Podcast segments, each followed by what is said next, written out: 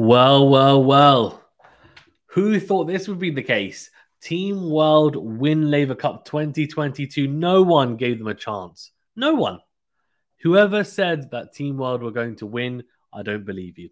Uh, they win their first ever Laver Cup with John McEnroe heading up, of course, the team as captain. And you know what? It was a really exciting year. And personally, this wasn't the strongest team world, I think. You know, they're missing someone like a Kyrgios and Opelka. Isner as well is very good in doubles.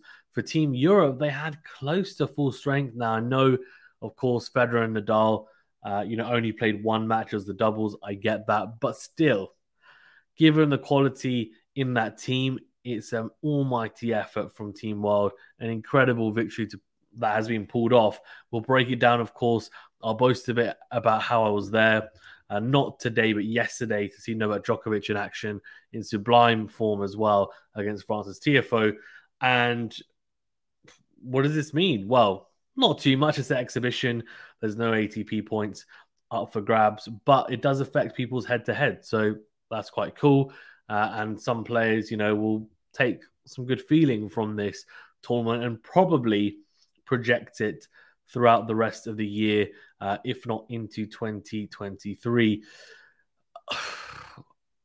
I mean, a lot of people were saying about how Laver Cup needs to be changed so that Team World actually have a chance. Well, they just completely flipped the script and said, you don't need to be talking about that because know, we're going to go and win it. Before we get into it, though, remember to hit that like button and do subscribe if you are new. If you're listening on a podcast platform as well, do leave a rating or review. And of course, subscribe uh, to the channel. It really does help us out. Thank you so much for your support. Let's work backwards then. So the last match, uh, which was played, of course, Casper Ruud and Taylor Fritz was cancelled because they didn't have to play it because Team World in the end won 13-8. Tsitsipas and Tiafoe. Tsitsipas blitzing him in the first set 6-1 and then Tiafoe took an almighty important second set tiebreaker 13-11 a real battle was 8 4 up in the championship tiebreaker. Bit of, bit of nerves, bit of tightness, and Tsitsipas came back to 8 7, took it in the end 10 8 Tiafoe after going 9 8 up. So, look, a really, really, really good performance from Tiafoe, and he follows up beating Tsitsipas at Wimbledon. It was last year uh, with beating Tsitsipas this year at the Laver Cup, and it was, you know, a very, very cool moment, dropping on the floor on his back, Team World rushing the court. And I have to say, uh, you know, look, end of the day, it's on a Grand Slam. It's not a, a ranked tournament, but it's so fun. It's got this great competitive energy, positive competitive competitive energy about it, and it is similar to like a Ryder Cup in uh, golf, which for anyone that watches golf knows what a big deal it is in golf. So we're working backwards. Tiafoe being Tsitsipas was a great victory, but the one for me that really stands out from the day is Felix Auger Aliassime beating Djokovic. I just seen Djokovic yesterday absolutely dismantle Francis Tiafoe. I mean, Djokovic was seeing like a beach ball. He even said after, you know, a great way to come back onto the tour because he thought he played really, really well. And he was in full flow, absolute destruction of the American. Comes up against Felix, who, yeah, you know, has caused Djokovic some issues in the past, but not really, you know, being someone who you'd expect to beat him. Though two tight sets at Rome, I think it was this year. He got revenge though, Felix, winning 6 3 7 6. And I think the tiebreaker was what was so impressive. He wasn't break up in the second set, managed to just mentally stay dialed in after getting broken back. And I have to say, it's a real, real boost for Felix, of course, the team are, but especially for Felix now going forward because he'll know and also believe that he can beat anyone on tour, including a Djokovic, and a Nadal, on Alcaraz, etc. So, you know, watch out to see how he gets on for the rest of the year and also 2023. And then, of course, in the doubles today as well, we had Team Europe versus Team World. And uh, again, Team World winning that one 2 6, 6 3, 10 8 in the championship tiebreakers. So very, very tight. And Jack Sock has won a lot of games, of course, in the doubles, especially.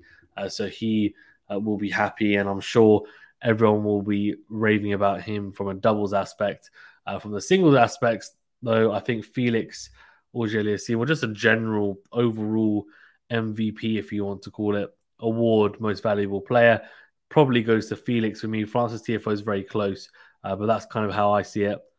The courts were extremely slow, by the way, when I was watching yesterday, and it did, I think, lead into some really cool rallies and really entertaining rallies. But in saying that, you then need to make sure that the styles are matched correctly. And for example, Murray de was not matched correctly, too similar, a lot of pushing around, um, just you know, a lot of exchange from the back of the court uh, for long periods of time.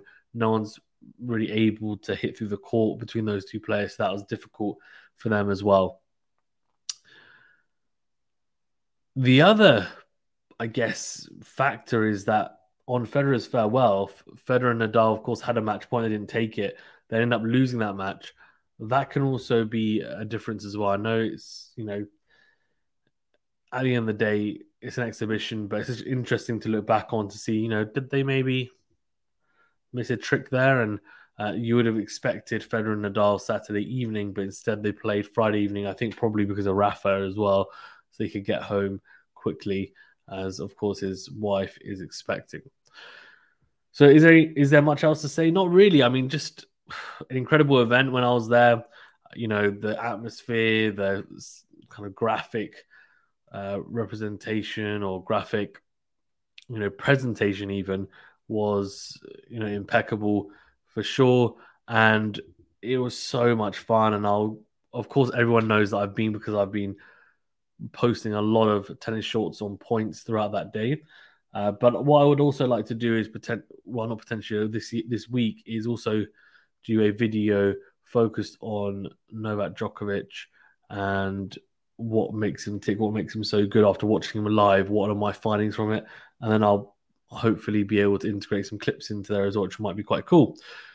That's all from me. Thank you so much, guys, for tuning in. Do appreciate it. Remember to hit the like button and subscribe. And generally or genuinely, I've very much enjoyed this year's Laver Cup, and of course, uh, a swan song for Roger Federer. But it was a highly entertaining uh, you know tournament, and I can't, can't complain about how it's gone because the fact that we've had Team World win as well now is uh, is great for the sport because it'll give those guys a lot, lot of confidence after getting some uh, real beatdowns the last few years. Okay, that's all from me. Thank you so much, guys. Remember to the like button, subscribe if you're new, and we'll see you on the next video. Thank you very much.